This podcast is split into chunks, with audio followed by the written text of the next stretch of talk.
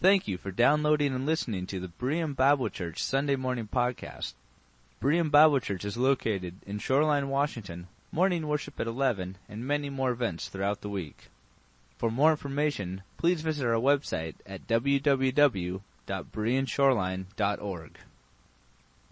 We've been studying in Sunday school during our Sunday school hour, Life of King David. We have this week and next week, and then we are going to uh, wrap up that study.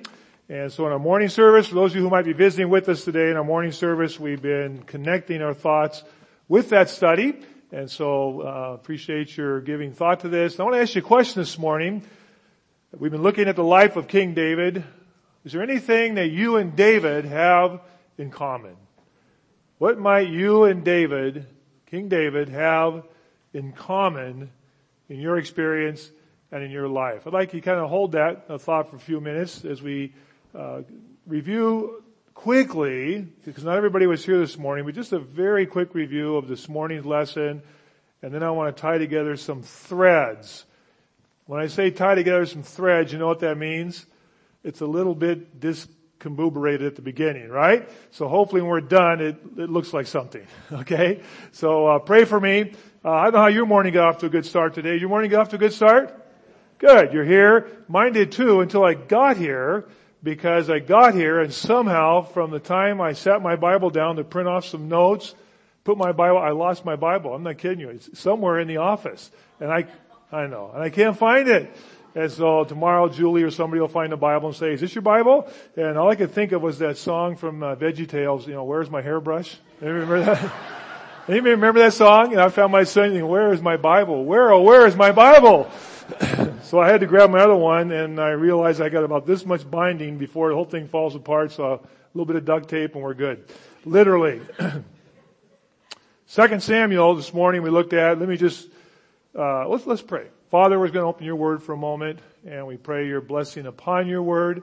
We never take for granted the freedom we have to come, to open it, to talk about it, to share it, and we thank you for that freedom and we pray that we will not uh, take it carelessly, but we will consider your word today. Might you bless it to our hearts through the presence of your Holy Spirit. We pray this in Christ, our beautiful Savior's name. Amen. In 2 Samuel chapter 12, we looked at in class this morning. Again, I'm not going to, I don't want to review the whole thing because for those of you that were in Sunday school, we spent a lot of time on this.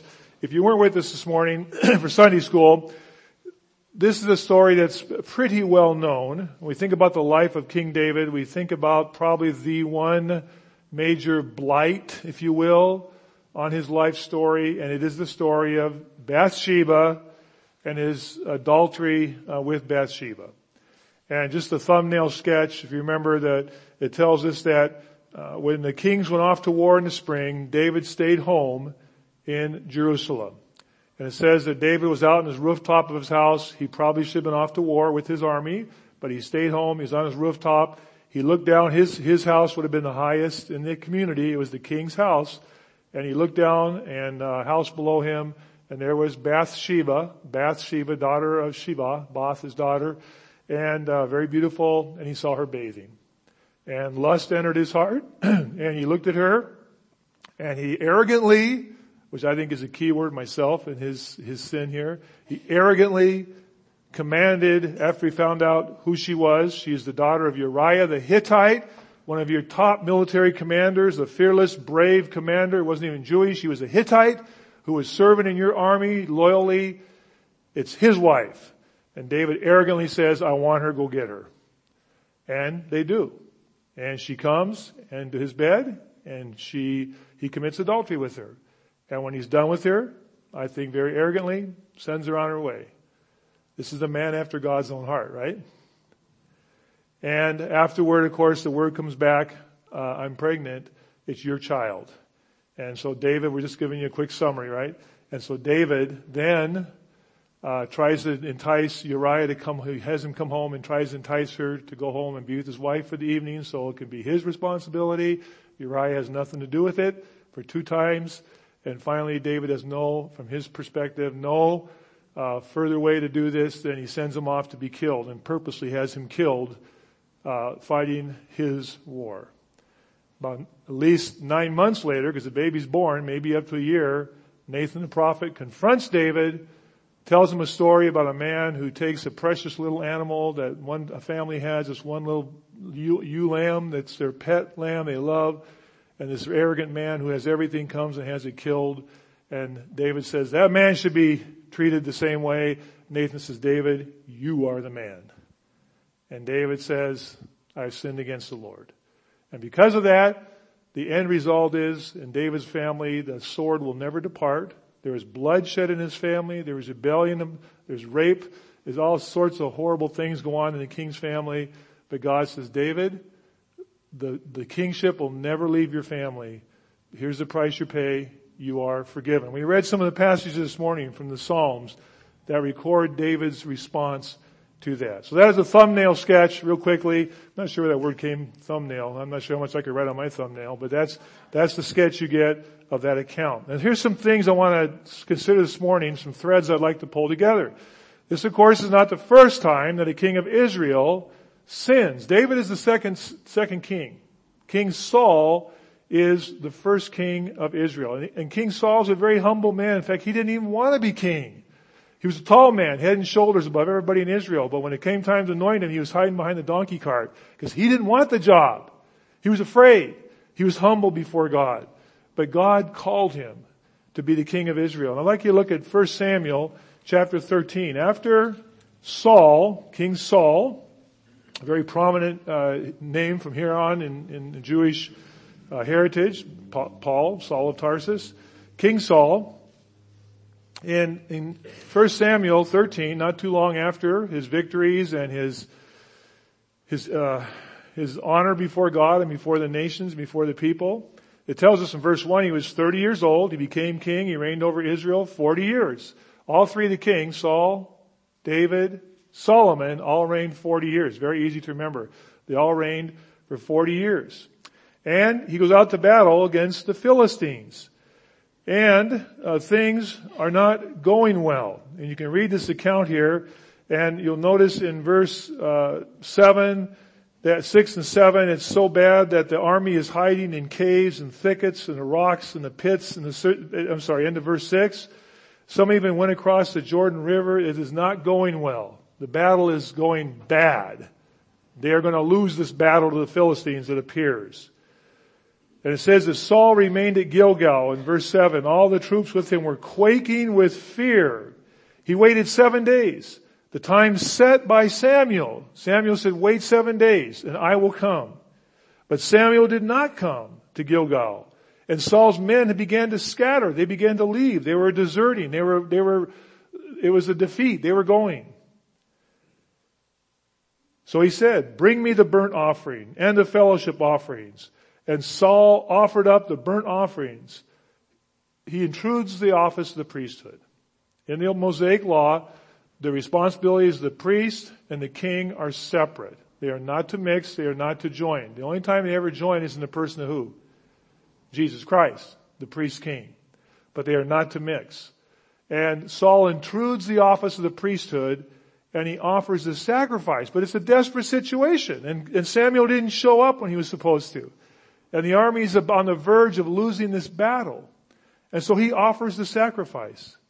And when he does so, it says, just as he finished it, Samuel arrives, of course, right? Saul goes out to greet him. What have you done? asked Samuel. And Saul replied in verse 11, when I saw the men were scattering and that you did not come at the set time, you didn't come when you were supposed to. We set a time and you didn't show up. And the Philistines were assembling at Michmash. I thought, now the Philistines will come down against me at Gilgal. I have not sought the Lord's favor. I have not asked the Lord's help. We have not come and offered sacrifice and asked Him to help us. And so I felt compelled to offer the burnt offering. In verse 13, you acted foolishly, Samuel said. You have not kept the command the Lord your God gave you. If you had, He would have, he, if you had, it was conditional. If you had done this, if you had obeyed him and not did what you did, if you had done this, God would have established your kingdom, your family, the family of Saul, the Benjamite, over all Israel for all time. This would have been the case, Saul, if you had obeyed. It was conditional, but you didn't do it. But now your kingdom will not endure. The Lord has sought out a man after his own heart and appointed him leader of his people because you have not kept the Lord's command. David sinned with Bathsheba in a very arrogantly a very arrogant way, a very hideous way. To murder, murder someone who was willing to lay his life on the line, who wasn't even an Israelite, for David's army and for David's own people, and for David's glory, if you will, and the glory of Yahweh, Israel's God. Saul also made a mistake. Now we can assume all sorts of things about Saul, right? We can assume that he was far from God. We can assume he was error. We are not told that. We are not told that. We are told the facts. Samuel was supposed to come. He didn't arrive when they were supposed to be there. Saul realized God's army was about to be destroyed by the Philistines, and it would have been brutal, friends. It would have been savage. And Saul looks at this situation and says, we need to ask God's help. Please bring the offering. We will offer the burnt offering. I'm sure Samuel will understand. He offers the offering and then of course Samuel shows up and says, Saul, you acted foolishly and because you did this, because you did this, the kingdom is take, it would have been in your family. We would not be talking about Jesus Christ coming from the king family of David. We would be talking about Jesus Christ, our Savior, from the family of Saul different tribe. But he says, because you did this, the kingship is taken from your family forever. Saul has another episode. Saul has another episode where he makes a mistake that was recorded. And that is in Psalm, in 1 Samuel chapter 15. In 1 Samuel chapter 15, it's a couple chapters over. Once again, it's a battle. Once again, uh, it's enemies of Israel, enemies, uh, enemies of God. And it has to do with the Amalekites and their king Agag. And I know it's another study and it's one that people ask a lot of questions about, but God had them destroy these enemies. You know, it says in the, it says in the, in the law, it does say that Moses was told to tell the people, when you go against the city, you offer a peace. If it accepts it, you spare them and they will serve you. If they don't, then you destroy them. And he came against, in this time it was the Amalekites and King Agag. And you notice in verse 8, we're not going to read all the detail. You can take a little bit of time and read about this battle. He took King Agag of the Amalekites alive. He didn't kill him. He didn't destroy him. And all his people he totally destroyed with the sword. But Saul and the army spared Agag and the best of the sheep and cattle the fat calves and the lambs. Everything was that, that was good. They were unwilling to destroy completely, but everything that was despised and weak, they totally destroyed. God said destroy everything. Whether you like it or I like it, I didn't write it, you didn't write it, okay? God said destroy everything. It was their punishment for their sin. And these were, these were sinful people. You read some of the history of the Near East. I don't want to go into details, but, uh, it was, they were sinful people. And God said destroy everything. And instead, they spared the king and they kept the best of the animals. The ones that could be sacrificed to God, the ones that could be eaten, they kept the best and they got rid of the worst. And then of course Samuel shows up.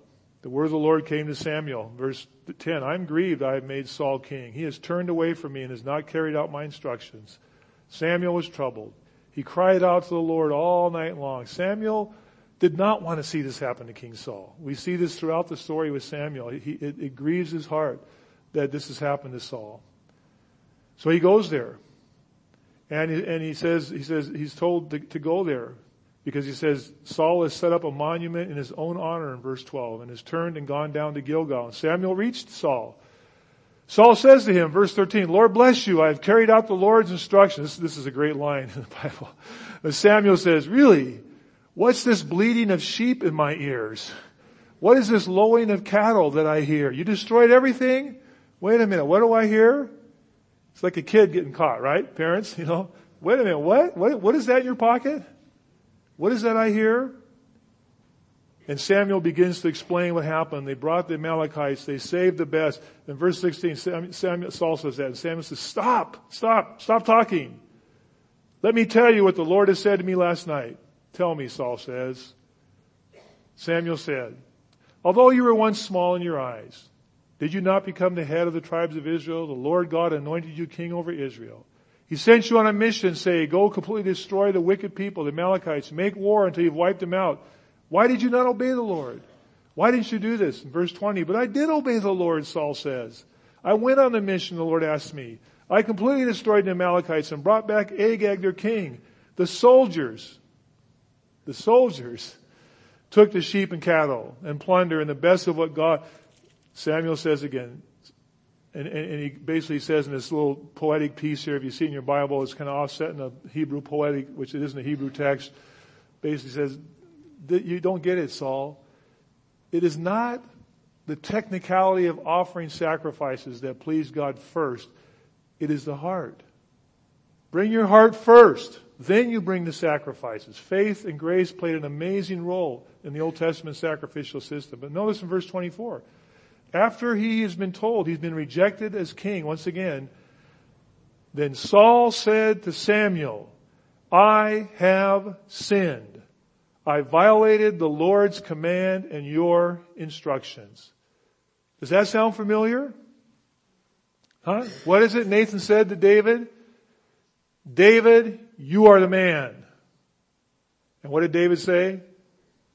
I've sinned against the Lord. Yep, it was me. I sinned against the Lord.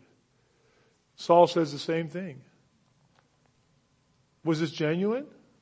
Do we assume that, that Saul's lying? Do we, Saul says, I get it, Samuel. I've sinned. I violated the Lord's command and your instructions. I beg you, forgive my sin. Come back with me that I may worship the Lord. Samuel says, I won't go, but then he does go with him. And Saul is rejected. And we see two accounts of Saul's sin. But his repentance. Was it genuine or not? You know what? God knows the heart. Maybe it was. Maybe Saul's repentance was genuine. Maybe his heart was struck and said, why did I do this? I, I know God did this for me. I don't know. Why did I, why did I doubt? I don't know. All I know is the result. And when you think of King Saul, when you think of King Saul, if you've, if you've read the Old Testament, what, what kind of impression do you come away with? You come away with a man who what? who failed and was rejected by God. That's how, that's how the story ends. Started very beautifully, very humble man. First king of Israel, but it, but it ended sadly. Two times. Saul is rejected. And we can surmise all we want about why he was rejected and David wasn't. David committed adultery. He lied. He committed murder.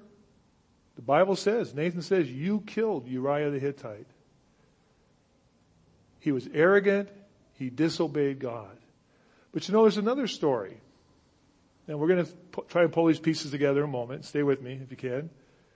I know you're going to stay, right? okay. 1 Samuel 21. 1 Samuel 21. This is David a man after God's own heart, who God has already determined. Saul is not dead yet, but David is going to be the new king of Israel. It's a done deal. Samuel's already anointed him. He is, it's a done deal. This takes place after the account of David and Jonathan, which I believe we've covered, haven't we, Gary? This, the David and Jonathan. And where David and Jonathan cemented this pact and where Jonathan, what, a, what another story. We talked about that in sermon and you've talked about in Sunday school. This man here who, who humbled himself and said, David, you're, you're going to be king and I'm going to be second, even though I'm the king's son. He's a wonderful man, wonderful character. And it's after this account where they have to depart and they shoot the arrow and so forth. You can take time to read chapter 20. And it's after that, David went to Nob, not too far north of Jerusalem. May have passed by when we were there last year. It's not too far. He went to Nob, to Ahimelech the priest. Ahimelech trembled when he met him. The tabernacle is there. God's centerpiece, God's presence is in the Holy of Holies. It's that Nob. It's moving around at this time. And Dave, David goes there. And the king, and he, and, and he says, why, why are you alone? Why, he's trembling. He says, he's afraid. He knows about David. He knows David's the next king. He's heard the stories of David's fro. It's the man who killed Goliath. This is the man who's killed his thousands and ten thousands, well, you know, more than Saul. And, he's, and he trembles. What are you doing here? Why is no, why is no one with you? You're alone. David comes all by himself. He is on the run. He's a fugitive from King Saul, right? Twice, twice he had the opportunity to, king, to kill King Saul in the caves. We, we see that. He refused to. Saul is hunting him like a wild animal, he says. He's desperate. He's hungry. He's tired. How many of you been to the Jordan Valley area with us? How many of you been there? It is dry. It is hot. There are rocks and rocks and more rocks and caves. And he's, and he's hiding. But he comes up north, north of J- Jerusalem. And, and, and, the, and priest says, why are you alone? What, what, what, what's going on? Something up here I don't know about? And look what David says. David answered him and looked the priest. Quote, the king charged me with a certain matter and said to me, no one is to know anything about your mission and your instructions. Lie number one. There is no record and there is no indication and no Bible scholars even surmise that this is true.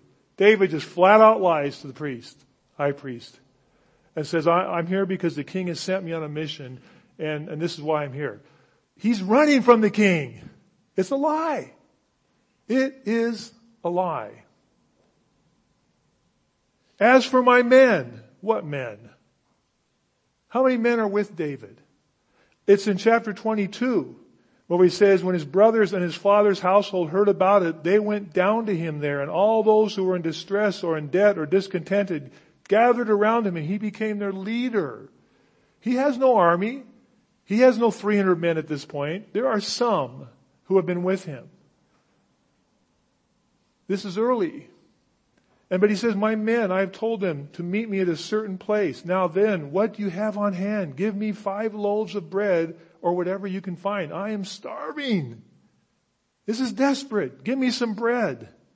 And the priest said to David, I don't have any ordinary bread on hand. However, there is the consecrated bread here, provided the men have kept themselves from women. Mistake too on both of their parts. It's the showbread. It comes from the Hebrew word face. This is the bread. You can read about it in Leviticus chapter 24. If you want to take some time, not right now, but you can read about it. This is the bread that was laid out in two rows with frankincense. It was baked. We don't know exactly the recipe, but it was baked and it was placed in the, in the, te- in the temple. It was on the showbread table and it stayed there for a week it was consecrated because it was in God's presence. It was in the face of God. This was bread offered to God. It's the show bread in the presence of God. And this bread is lined up and it's holy and it is consecrated. It is a sacrifice. And they were not allowed to touch it until the following week when it came off the table and the new bread went out there. It was past pole date, right? The next week. And it was bread specifically, you can read it, it was specifically to be eaten by nobody but the priests because it was holy and consecrated and it was their food. That's the showbread. And David and the priest. And the priest says, well, if your men are clean, I guess they could have some. And David replies, yes, in verse three, I put my Bible lie number two women, that they've been kept from women as usual whenever I set out. The men things are holy even on missions. They weren't setting out any holy mission. They're on the run. Yeah, they might have been kept from women, but these men are not clean. They're not purified. And David says, yes, of course they are. Of course they are. Please, we need the bread. And the, he gives him the bread. Verse six, the priest gave him the consecrated bread since there was no bread there for them to eat except the bread of the presence in the face of God that had been removed from the table before the Lord and replaced by hot bread on the day it was taken away. And David eats the forbidden bread. David is from the tribe of what? Come on, you're alive. What? Judah. The priests are from the tribe of Levi. He is not supposed to touch this bread, nor is this for anybody else if there are, if there is anybody else. He's lied about what he's doing. He eats the forbidden bread. And what's the consequence? Saul, in, Saul intruded the priesthood. David intruded the priesthood. What was the consequence? Here's the consequence. This is what drew me to this. As I was doing, we were doing our Bible reading this a couple weeks ago. I knew we were going to have this message. It came from Luke chapter 6. The Gospel of Luke chapter 6. Here's the consequence of this story of David lying probably twice, taking the consecrated bread that was only for priests to eat and Levites to eat, unclean. He eats it. One Sabbath, chapter verse 6, verse 1. One Sabbath, Jesus was going through the grain fields and his disciples were hungry. I put that in there. They began to eat some heads of grain, rub them between their hands and eat the kernel. Be like walking through a cornfield maybe and, and picking corn, you know, and eating raw corn. It's not the best, but it's okay if you're really that hungry. Okay? I mean, maybe it's okay, raw corn. I don't know. I've never tried it. But they, they're eating it. And, and the Pharisees, they said, why, why are you doing what is unlawful on the Sabbath? You are working on the Sabbath. It is not lawful to eat grain on the Sabbath, to pick it and work it in your hands. That's work and to eat it. And Jesus answered them, have you never read what David did when he and his companions were hungry? He entered the house of God. He doesn't mention the lie, okay? Taking the consecrated bread, he ate what is lawful only for the priest to eat. And he also gave to some of his companions. That's the consequence. The consequence of David intruding the office of priesthood, the consequence is Jesus uses as an example to justify, if he needed to, what they're doing on the Sabbath. That's the consequence. And Jesus said to them, and here's the, here's the key. The Son of Man is Lord of the Sabbath. And we read also in the same passage elsewhere in the other Gospels, he says that the Sabbath, the man was not made for the Sabbath, but Sabbath was made for the good of man. I am the Lord of the Sabbath. I created the Sabbath. I'm here. And it's okay. And he uses David's example. And I just ask the question. Here's the threads I want to pull together and I'm going to leave some untied for you to think about. Why? Why Saul gives up being in a place where his family would be eventually the Messiah. David sins. He intrudes the priesthood. He commits murder and adultery. But God does not take the kingship from him. Why? Well, I'm going to wrap up here. I think the answer is in 2 Samuel chapter 7. 2 Samuel chapter 7, when David wants to build a temple, his intention, and God says, David, I never asked for that. You're not building me a temple. But he does say this.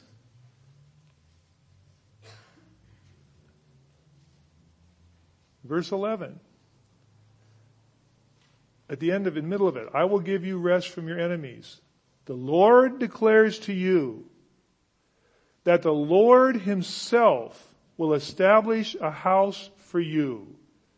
When your days are over and you rest with your fathers, I will raise up your offspring to succeed you, who will come from your own body, and I will establish his kingdom. He is the one who will build a house for my name. I will be and he will establish, I will establish the throne of his kingdom forever. I will be his father, he will be my son. When he does wrong, When he does wrong, I will punish him with the rod of men, with floggings inflicted by men. Hey, let's just start here and read Solomon and read on. Did they do wrong? Listen, friends, they sunk so low as to commit human sacrifice. The, descendants of David were horrible for the most part, except for a handful. They were as sinful as you could get as kings of Israel and Judah, kings of, of Judah. But he says, listen, even if he does this, verse 15, look at it. My love will never be taken away from him as I took it from Saul, whom I removed from before me. Your house, your kingdom will endure before me. Your throne will be established forever. This is the Davidic covenant. It is unconditional. So I ask you, what was the difference with Saul and David? Yes, could have been significant character flaws and so forth, but you know what it really comes down to? God chose David for his namesake. That's it.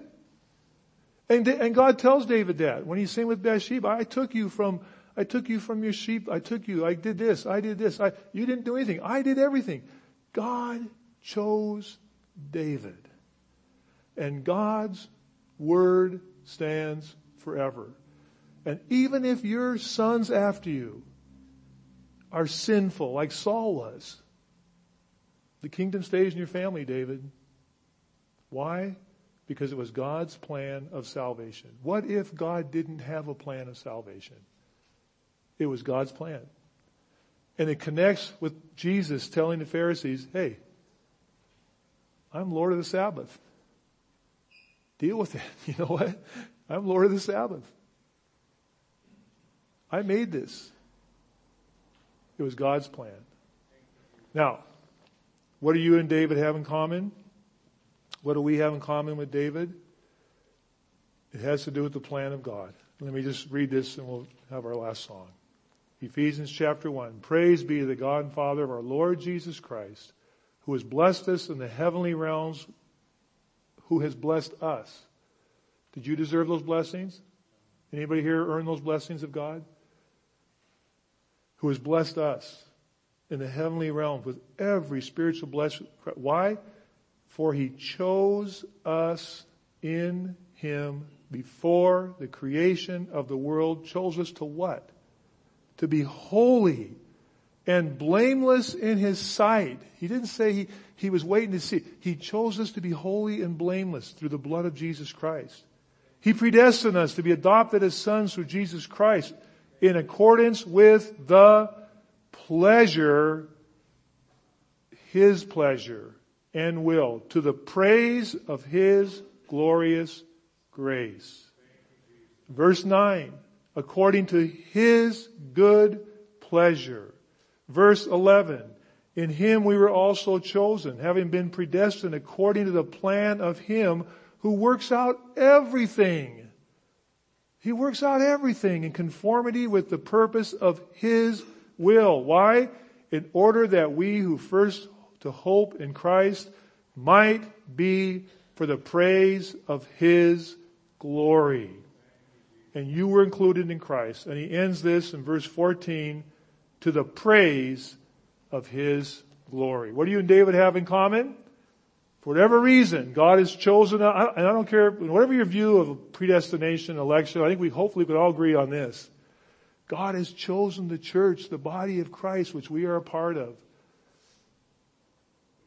to represent Him. Why? To the praise of His glory. Why did God establish His covenant with David? For God's name. For God's name. And that was the saddest thing about the fall of the kings of Israel and of Israel is it was God's name that was at stake, but God will make sure his name is honored. And friends, uh, you look over the history of the, of the Christian church. And it hasn't been always beautiful. It hasn't been always pretty. And maybe some of you have been in situations that hasn't been always pretty. I run into that oftentimes in my counseling and, and, and so forth and say, well, you know, I had some really rotten experience at church, you know, and this is why my dad doesn't come anymore or something or my mom or why we, and I understand, I get it. Our church isn't perfect.